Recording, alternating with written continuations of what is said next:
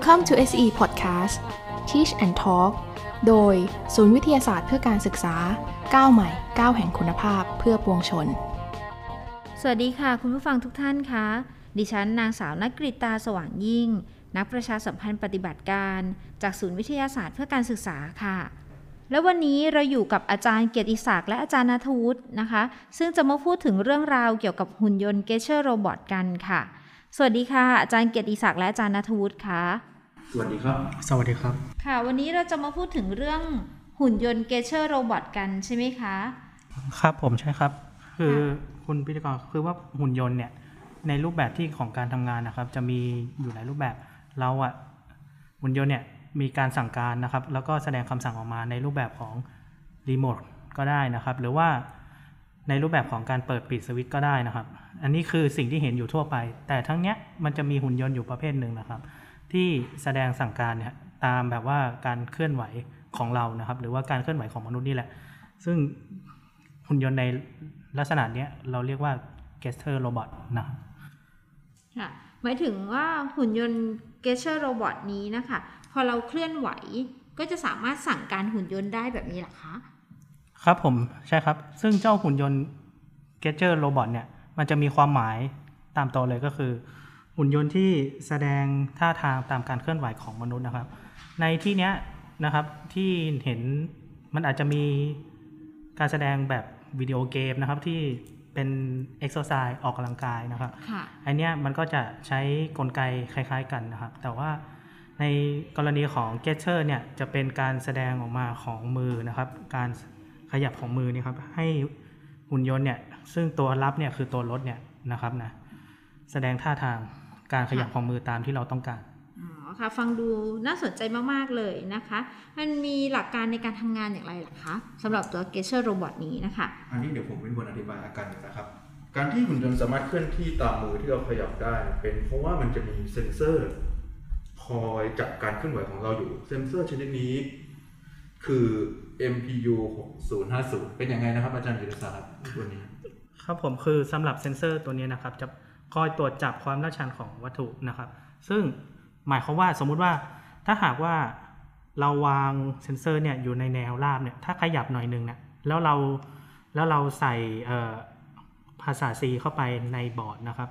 ในบอร์ดที่ชื่อว่า Arduino เนี่ยแล้วก็สั่งการให้เซ็นเซอร์ทำงานนะครับ มันจะตรวจจับนะครับ พอ ขยับหน่อยหนึงขยับเซ็นเซอร์หน่อยหนึงเนี่ยมันก็จะตรวจจับ ในเมื่อมันตรวจจับความลาดเอียงของวัตถุนะครับ หรือว่าแบบเอียงอะเอียงอะครับ ได้เนี่ยเราก็สามารถทำประยุกต์ใช้นะครับ ให้เป็นตัวจับการเคลื่อนไหวง่ายๆได้คือเราสามารถประยุกต์อืมการตรวจจับวัตถุของเซ็นเซอร์ชนิดเนี้ยทำให้หุ่นยนต์มีการทำอ่าเคลื่อนไหวหรือการรับคำสั่งได้นั่นเอง ใช่ครับ ค่ะแล้วแบบนี้ต้องมีการลงโปรแกรมหรือว่าเขียนโปรแกรมอะไรด้วยไหมคะ มีครับ เพราะว่าเราต้องใช้การเขียนภาษาโค้ดของภาษา C ลงไปใน Arduino เพื่อแสดงคำสั่งให้หุ่นยนต์ทำงานอ๋อแบบนี้นี่เองนะคะ สมมุติว่าถ้าเราจะสร้างหุ่นยนต์เกเชอร์โรบอทขึ้นมาสักตัวหนึ่งนะคะ ต้องเริ่มต้นอย่างไรบ้างคะ ครับผมสำหรับประการแรกนะครับ เราจะต้องอธิบายขององค์ประกอบของการจัดสร้างขึ้นมาก่อนนะครับสำหรับ ตัวบอร์ดนะครับที่จะรับ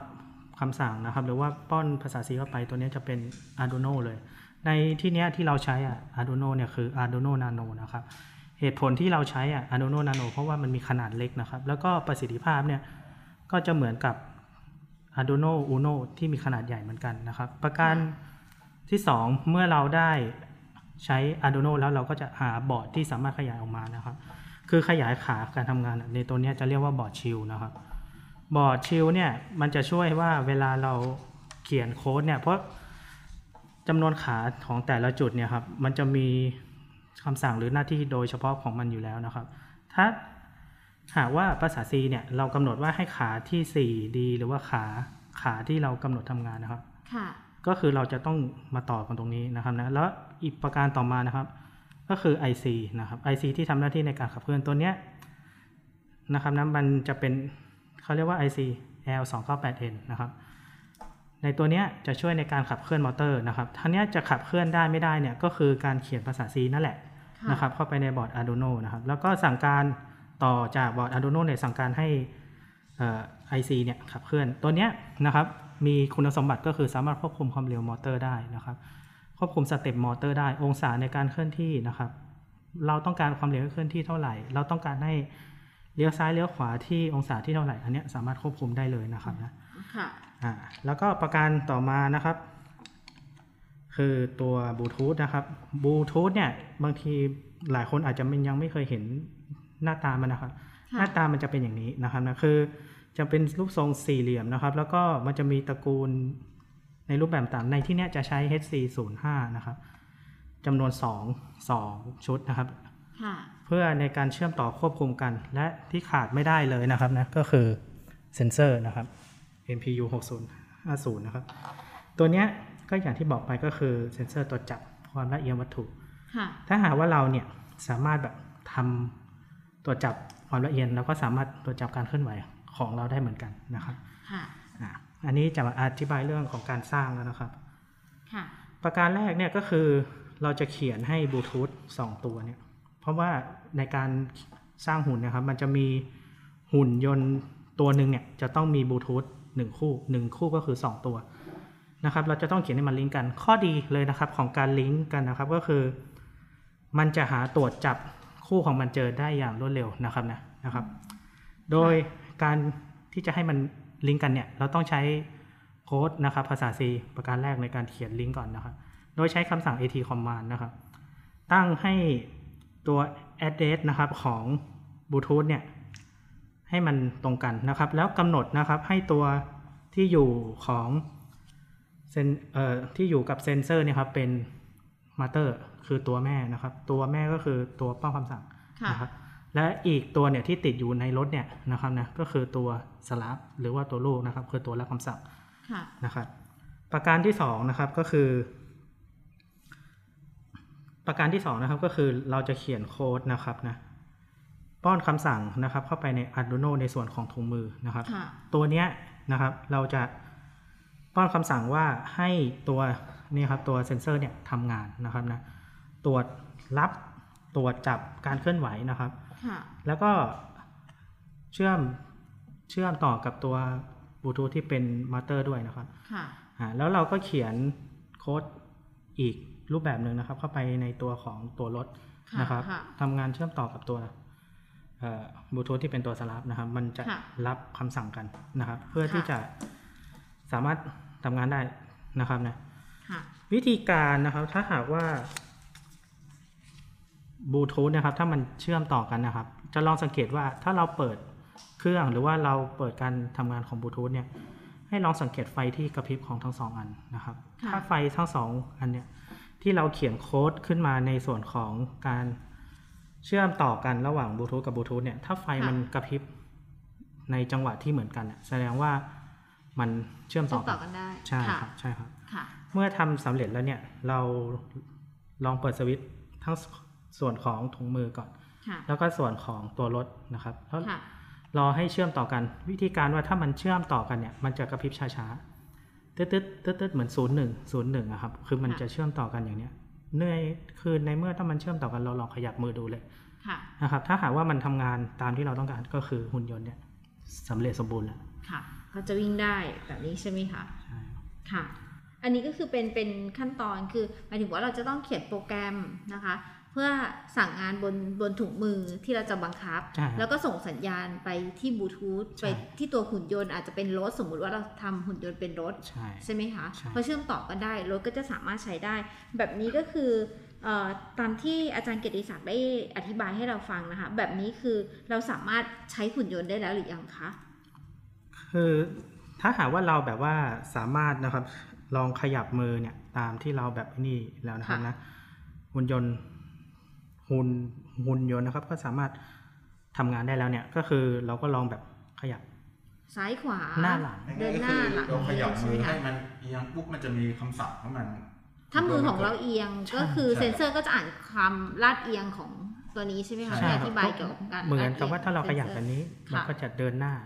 ค่ะขยขยับมือเข้าหาตัวก็จะถอยหลัง คือมันค่ะมันมีคำสั่งอยู่อะครับว่าอืมสมมติเราเอียงในองศานี้อย่างนี้ค่ะปุ๊บอ่า หุ่นยนต์ก็คือตัวรถเนี่ยมันจะเคลื่อนที่ในลักษณะไหน ตรงนี้แหละครับคือเป็นลักษณะของหุ่นยนต์ของ Gesture Robot ตัวนี้ค่ะเอียงมือไปด้านซ้ายรถก็จะเลี้ยวไปทางซ้าย ไปด้านขวารถก็เลี้ยวขวาคือเราได้คว่ำมือใช่ลงใช่ก็จะใช่เดินหน้าคือแล้วอยู่ก็อยู่ที่เราป้อนคำสั่งในโค้ดคำสั่งใช่นะครับและค่ะเราเราเขียนคำสั่งไว้ว่าใช่พอขยับมือด้านนี้ขยับตรงนี้คือมันจะมีเซ็นเซอร์อยู่ที่ถุงมือใช่ไหมครับค่ะแล้วก็พอขยับ เป็นการอย่างที่อ่าอย่างที่อาจารย์เจริญศักดิ์บอกก็คือมันมีความลาดเอียงอยู่ค่ะพอขยับมือเนี่ยมันเกิดการเอียงใช่ไหมองศามันจะเปลี่ยนก็เลยเกิดการเคลื่อนไหวซึ่งหุ่นยนต์ก็จะตอบสนองคำสั่งตรงนี้อ๋อค่ะอันน่าสนใจมากๆเลยนะคะแล้วหุ่นยนต์ g e s t u r e Robot นี้มีอยู่ที่ไหนบ้างคะคือจากที่เห็นนะครับคือหุ่นยนต์หรือว่าเทคโนโลยีเกจเจอร์เนี่ยนะครับนะมันสามารถแบบประยุกต์ใช้นะครับในรูปแบบต่างๆได้ เริ่มจากแรกเลยนะครับ โรงงานอุตสาหกรรมนะครับนะคือค่ะการผลิตอุปกรณ์นะครับในที่เนี้ยอาจจะเป็นแขนกลก็ได้นะครับ คือเราจะสามารถนะครับ ที่จะใช้เซ็นเซอร์เนี่ยควบคุมทางด้านการเคลื่อนไหวนะครับนะอย่างอย่างเช่นว่าเรามีช่างอย่างเนี้ยนะครับนะแล้วก็สร้างอุปกรณ์ขึ้นมา โดยที่ช่างเนี่ยไม่ต้องไปลงในพื้นที่ทำเลยนะครับนะมันจะเป็นการ save save ค่ะ save ตัวของช่างด้วยนะครับค่ะหรือถ้าว่าในทางด้านการแพทย์นะครับนะ ตัวนี้นะครับก็ใช้เทคโนโลยี gesture ในการทำนะครับอุปกรณ์ผ่าตัดนะครับ สังเกตดูว่ามันจะเริ่มมีเทคโนโลยีนะครับที่แบบว่าหมอเนี่ยจะไม่ได้อยู่ตรงตรงที่ผ่าตัดแล้วแต่ว่าจะมีหุ่นยนต์และคอยควบคุมเนี่ยข้อนี้ตรงนี้จะมีข้อข้อดีก็คือลดอาการบาดเจ็บนะครับของผู้ที่ทำการผ่าตัดนะครับนะแล้วก็สะดวกนะครับแล้วก็ได้การผ่าตัดที่แม่นยำเพิ่มขึ้นนะครับ หรือทางด้านทางการอาหารนะครับ หรือว่าทางการอาหารอันเนี้ยตำรวจนะครับหุ่นยนต์เก็บกู้ระเบิดนะครับ ตัวนี้ก็ใช้เทคโนโลยีเกจเจอร์นะครับในการเก็บกู้นะครับ สังเกตดูว่าที่เห็นอยู่ในตัวโมเดลหุ่นเนี่ยจริงอยู่เป็นตัวต้นแบบ แต่ถ้าหากว่าเราเพิ่มฟังก์ชันเพิ่มขึ้นเป็นแขนกลล่ะ อันเนี้ยเป็นหุ่นยนต์เก็บกู้ระเบิดได้เลยนะอย่างเนี้ยครับก็คือค่ะเราควบคุมมือแล้วอีกสร้างอุปกรณ์หนึ่งขึ้นมาก็สามารถเก็บกู้ระเบิดได้แล้วแค่ขยายค่ะ ขยายโมเดลขึ้นมาอ่าง่ายๆก็คือเขาเอาเทคโนโลยีแบบว่าการลาดเอียงการออกคำสั่งโดยการใช้ gesture นะครับในการช่วยงานต่างๆที่มันแบบว่าอาจจะแบบชดเชยการที่เข้าหาของมนุษย์ของตัวเองอย่างเงี้ยอย่างที่อาจารย์ดิศักดิ์บอกพูดถึงว่าหุ่นยนต์เนี่ยบางครั้งเนี่ยเราจะเอาตัวเราเองไปเสี่ยงกับหุ่นยนต์มันก็มันก็คือเสี่ยงใช่ไหมครับแต่ถ้าเรามีหุ่นยนต์พวกเราเคลื่อนไหวหรือว่า ออกคำสั่งในการใช้แบบรูปแบบของ gesture บางทีก็ทำให้ช่วยได้ ซึ่งรูปแบบจริงๆก็คือคำสั่งมันมีหลายแบบนะครับ แต่ว่าการออกแบบ gesture ก็คือเป็นความลาดเอียงการขยับนี่เองก็คือเหมือนว่าเราออกคำสั่ง ซึ่งหลายอย่างเนี่ยจะเอารูปแบบนี้ไปผสมกับคำสั่งแบบอื่นนะครับ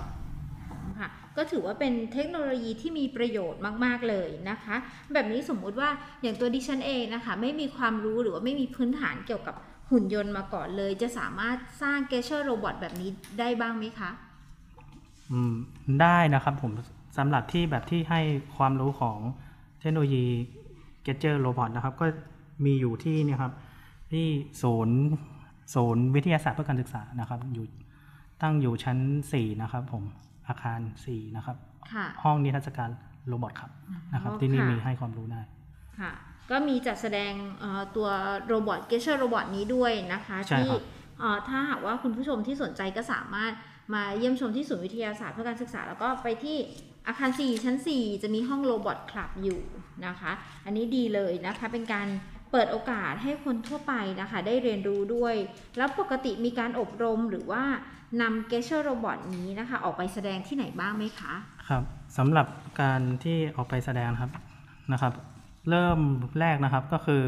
ตัวเนี้ยเคยมีการอบรมให้ความรู้นะครับเป็นค่าย robot club นะครับ ตัวเนี้ยนะครับก็จะให้ความรู้ทางด้านเทคโนโลยีของ g e t เจอร์เลยนะครับ แล้วก็ให้สอนวิธีของการประกอบหุ่นขึ้นมานะครับ พร้อมกับมอบโค้ดมอบใบความรู้ให้ เพื่อแบบค่ะให้น้องได้ต่อยอดนะครับนะหรือว่า ที่ล่าสุดเลยก็คือที่ออกไปข้างนอกก็คือวิทยาศาสตร์สัญจรนะครับ ที่ค่ะพิษณุโลกนะครับ ก็คืออันเนี้ยเราก็เผยแพร่ความรู้ทางวิชาการนะครับ คือให้ความรู้ทางเทคโนโลยีนี่ครับของ g e t เจอร์นี่แหละนะครับ เพื่อให้แบบศูนย์อื่นนะครับหรือว่าศูนย์วิทยาศาสตร์เพื่อการศึกษาอื่นเนี่ยจะได้รับความรู้ตรงนี้ไปนะครับรวมทั้งผู้สนใจด้วยคใช่รับก็คือคืออ่าหุ่นยนต์ Get เ e อร์โรบอทเนี่ยก็คือตอนเรามีแบบทั้งแบบตัวอย่างตัวอย่างอยู่อย่างที่อาจารย์เจสันบอกก็คือตัวอย่างจะมีให้มา ศึกษาหรือมาสอบถามที่อ่า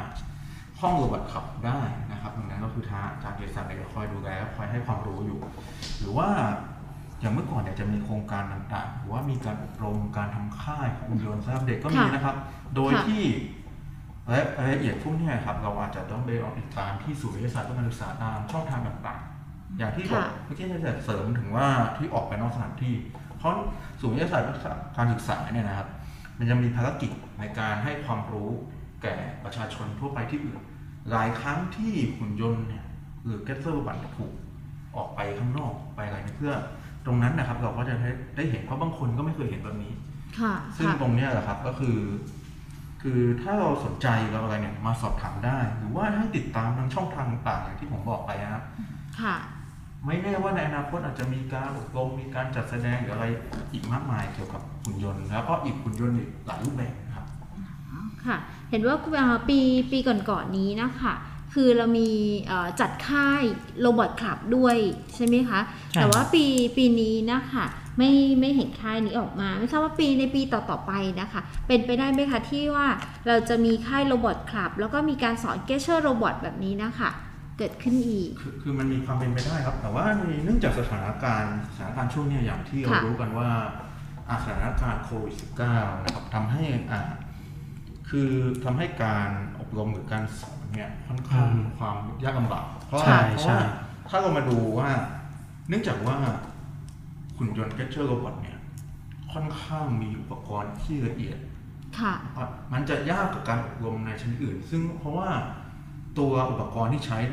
ค่อนข้างใช้หลายอย่างเป็นอุปกรณ์อิเล็กทรอนิกส์ด้วยมีใช้เครื่องมือที่ค่อนข้างแบบว่า มันต้องมีความชำนาญต้องมีผู้สอนนะครับอ๋อค่ะการที่เราจะให้เรียนออนไลน์อย่างเดียวเนี่ยค่อนข้างเป็นเรื่องยากมาก และต้องสัมผัสด้วยมือด้วย ต้องอ๋อค่ะต้องสัมผัสเลยครับฉะนั้นเนี่ยมันก็เลยทำให้แบบการจะจัดเลยตอนในสภาวะตอนนี้ก็คือค่อนข้างลำบากแต่ว่าค่ะถ้าอ่าโอกาสดีขึ้นหรือสถานการณ์วันดีขึ้น ไม่แน่ว่าอาจจะมีโครงการดีๆ ซึ่งพวกนี้ซึ่งออกมากลับมาอีกครั้งก็ได้นะครับค่ะตอนนี้ต้องดูหลายๆอย่างครับค่ะใช่เพราะว่ามีมีเด็กๆเอ่อสนใจค่อนข้างมากเลยเกี่ยวกับโรบอทนะคะ ก็มีติดต่อเข้ามาสอบถามด้วย ทีนี้ถ้าสมมติว่าตัวตัวที่ที่เราเคยทำค่ายมาแบบนี้นะคะ คือสอนสอนน้องๆตั้งแต่การเขียนโปรแกรมการเอ่อ สร้างหุ่นยนต์ หรือว่าน้องๆจะได้หุ่นยนต์กลับบ้านไปเลยไหมคะตัวนี้สอนอะไรบ้างคะถ้ามีการจัดอบรมนะคะครับคร่าวๆครับผมคือเริ่มแรกเนี่ยเราก็จะสอนเรื่องของการ คือเราให้เหตุผลของสิ่งที่แบบว่าที่น้องจะได้ ถามว่าได้กลับไหมก็คือได้กลับเลยนะครับนะค่ะได้หุ่นยนต์กลับไปด้วยเลยนะใช่ครัคะบถ้าหากว่ามีการเปิดอบรมนะคะ ก็จะได้หุ่นยนต์กลับไปด้วยก็คือเป็นหุ่นยนต์ที่เด็กๆ สร้างเองเลยใช่ใช่ไหมครับคะใช่ครัค่ะบ แล้วก็ประการต่อมาเนี่ยก็คือจะให้น้องเรียนทีละส่วนนะครับ อย่างเช่นนะครับ Arduino เนี่ยจะให้ดูว่าหน้าตาของมันเนี่ยเป็นยังไงนะครับทำไมถึงต้องเออเขียนโค้ดเข้าไปในนี้ คือเหมือนแบบบางคนเนี่ยถ้ามันจะมีสองแบบนะครับคือมาปุ๊บเนี่ยคือมีพื้นความรู้เดิมอยู่แล้วถ้าพื้นความรู้เดิมเนี่ยเขาก็แค่ที่พื้นความรู้เดิมก็คือเหมือนมีมีพื้นฐานของภาษา C มาก่อน แต่ เขาไม่รู้ว่าเขาจะเอาภาษา C ที่ของพื้นความรู้ที่เขามีเนี่ยเอาไปใช้งานเนี่ยเอาไปใช้ด้านไหนนะครับค่ะนะทั้งเนี้ยตัวเนี้ยเหมือนเขาเรียนซอฟต์แวร์มานะครับ แล้วค่ะพอพอเจอฮาร์ดแวร์เนี่ยเขาก็จะได้ความรู้ที่ต่อยอดเพิ่มขึ้นสำสำหรับแบบถ้าคนที่ไม่มีพื้นความรู้มาเลย อันเนี้ยไม่เป็นไรนะครับนะเราจะสอนนะครับ ค่อยๆ สอนให้ เพราะว่ายังไงอะคนเป็นกับคนไม่เป็นอะก็ต้องไปพร้อมกันนะครับนะค่ะอะ ก็อย่างที่บอกครับก็คือให้เรียนรู้ตัวที่ป้อนคำสั่งนะครับ หรือว่าตัวที่เขียนเขียนโค้ดเข้าไปนะครับ แต่ละส่วนนะครับจะมีการทำงานนะครับ ที่เฉพาะตัวอย่างเช่นอ่าการต่อวงจรนะครับนะการต่อวงจรระหว่างตัว Arduino กับตัว IC ค่ะขาแต่ละขาเนี่ยมันหรือว่าแบบขั้วแต่ละขั้วเนี่ยมันจะมีเฉพาะตัวไม่เหมือนกัน เพราะฉะนั้นต้องต่อให้ถูกค่ะนะครับ คือวงจรไฟฟ้าเนี่ยนอกจากว่าเราจะสามารถคำนวณค่าต่างๆออกมามันมันจะมีการคำนวณ อันเนี้ยคือในแง่ของการปฏิบัตินะครับค่ะเราต้องคำนึงถึงอะไรบ้างขั้วบวกขั้วลบของไฟนะครับ การคำนวณไฟเข้ามาเนี่ยนะครับนะที่เราเคยคำนวณเนี่ยเราต้องคิดล่วงหน้าว่าไฟขนาดไหนนะครับ ที่ตัวตัวบอร์ดหรือตัว IC อะจะรับได้นะครับ อย่างตัวเนี้ยนะครับนะค่าของความจุนะครับหรือ capacitance อะคือมันจะมีอยู่ 7 ที่รับมาจากข้างนอกนะ7ถึง35โวลต์ค่ะเราเอามากกว่านี้ได้ไหม แต่ว่าแต่ว่าเราอะจะต้องต่อให้ถูกด้วยนะครับ เพราะมันอันนี้อธิบายคร่าวๆนะค่ะคือมันจะมีไฟเลี้ยงของตัวที่ต่อ จากตัวไฟเลี้ยงเข้ามากับ กับขาเนี่ยครับที่ต่อจากตัวออกจากไฟเลี้ยงเนี่ยเข้ามาตัวบอร์ดซึ่งต้อง 5 โวลต์เสมอค่ะ ตัวเนี้ยจะอยู่ที่เอ่อจะมีกลไกนะครับ เฉพาะก็คือมี IC นะครับ ตัวแปลงกรองสัญญาณ หรือว่าพวกกรองกระแสนะครับ ไม่ให้มันมาก ไม่ให้แบบแรงดันมันมากไปอย่างนี้นะครับ ตัวเนี้ยจะต้องคำนึงถึงนะครับนะแล้วก็อย่างที่บอกก็คือการต่อเซนเซอร์นะครับนะเซนเซอร์เนี่ยไม่ว่าจะเป็นเซนเซอร์หรือเป็นบลูทูธเราต้องคำนึงถึงขั้วบวกขั้วลบไฟนะครับค่ะอย่างเช่นรถทามิยาเนี่ยรถทามิยาคันหนึ่งที่เราจะทำเนี่ยเอ่อ มอเตอร์ดำแดงนะครับโอเคมันไม่มีขั้วนะครับ แต่เวลาทำไมเราต่อถ่านเข้าไปอะทำไมเราต้องต่อให้มันถูกขั้วล่ะนี่เนี่ยเออเราต้องค่ะคำนึงนี่ตัวเนี้ยถ้าต่อไม่ถูกขั้วเนี่ยจะเกิดอะไรขึ้นนะครับ ก็คือการ short circuit นะครับ ก็คือมันจะเกิดแบบประกายไฟนะครับบางบางกรณี แต่ในที่เนี้ยจะเกิดการช็อตนะครับนะแล้วก็เป็นควันขึ้นนะครับนะอันเนี้ยจะเตือนน้องเสมอเลยว่า เวลาเราต่อเนี่ยให้ต่อช้าๆนะนะครับนะแล้วก็ ทุกครั้งที่เราต่ออะไรเสร็จขึ้นมาอย่างหนึ่งนะครับ ก็จะบอกว่าสิ่งที่เราทำเนี่ยมันสามารถประยุกต์ใช้อะไรได้บ้างนะครับนะในการอธิบายสอนนะครับ อันเนี้ยที่ผมอธิบายอะทั้งในส่วนของค่ายนะครับ และของนิทรรศการด้วยนะครับ อย่างอย่างเช่นตัวเซนเซอร์นะครับ MPU เนี่ยตัวเนี้ยจะ 5 โวลต์เสมอนะครับนะค่ะตัวที่รับนะครับต่อให้แบบไฟข้างนอกของเราเนี่ยนะครับจะมาในส่วนของถ่านชาร์จเนี่ยจะเป็น 7.5 นะครับ 7.5 โวลต์ แต่ว่า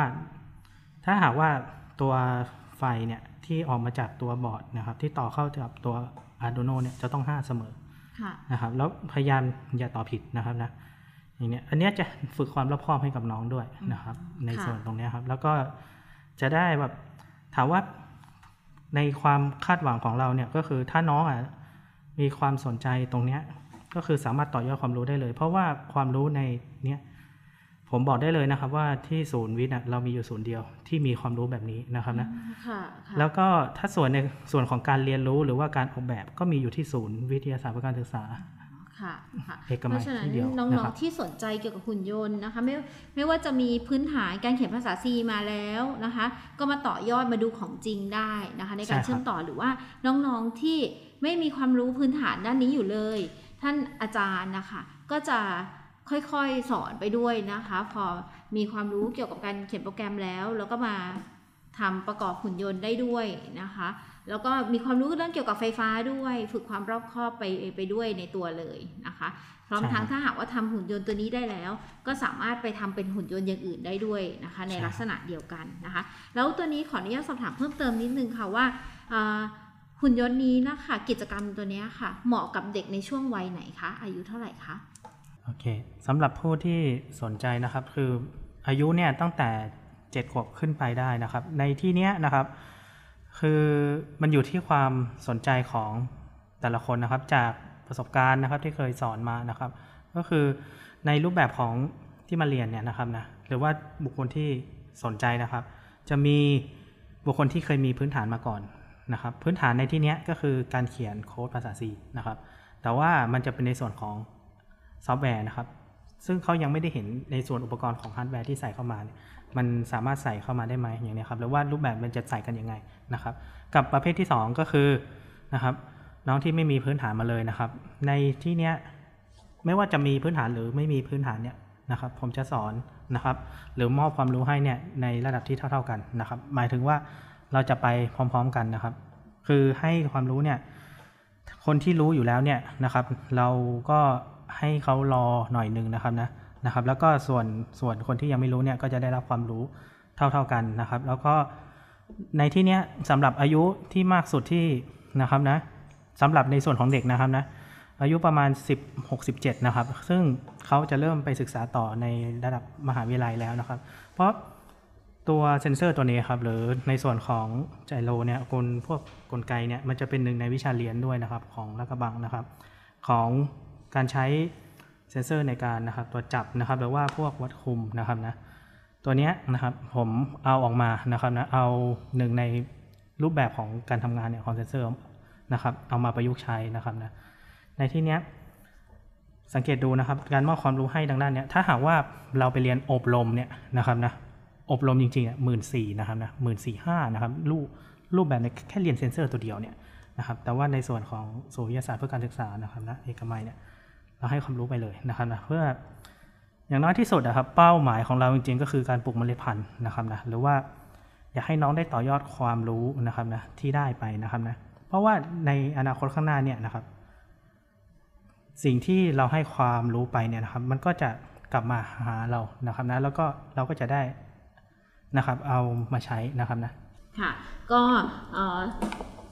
สามารถเรียนได้ตั้งแต่เด็กๆเลยนะคะ7ขวบนะคะ ไปจนถึงวัยที่ก่อนที่จะเข้ามหาวิทยาลัย หรือว่าหรือในมหาวิทยาลัยเขาก็มีคอร์สแบบนี้ด้วยนะคะสำหรับผู้ที่สนใจนะคะ ก็อาจจะลองเข้ามาศึกษาที่ศูนย์วิทยาศาสตร์เพื่อการศึกษาก่อนก็ได้นะคะ วันนี้ต้องขอขอบคุณอาจารย์ทั้งสองท่านมากๆเลยนะคะ ที่ให้เกียรติมาให้ความรู้เกี่ยวกับหุ่นยนต์ gesture robot ค่ะเป็นข้อมูลที่ดีมากๆเลยนะคะครับยินดีเสมอครับยินดีครับ ค่ะสำหรับวันนี้นะคะเราทั้ง 3 คนต้องขอลาไปก่อนนะคะสำหรับครั้งหน้านะคะ จะเป็นเรื่องอะไรนั้นคุณผู้ฟังสามารถติดตามข้อมูลข่าวสารของศูนย์วิทยาศาสตร์เพื่อการศึกษาได้ทาง www.sciplanet.org Facebook Fanpage YouTube ศูนย์วิทยาศาสตร์เพื่อการศึกษาท้องฟ้าจำลองกรุงเทพ Spotify Google Podcast Teach and Talk สำหรับวันนี้เวลาหมดลงแล้ว พวกเราขอลากันไปก่อนนะคะ สวัสดีค่ะ Teach and Talk โดย ศูนย์วิทยาศาสตร์เพื่อการศึกษาก้าวใหม่ก้าวแห่งคุณภาพเพื่อปวงชน SCE The Modern Co-Learning Center for Science and EdTech for All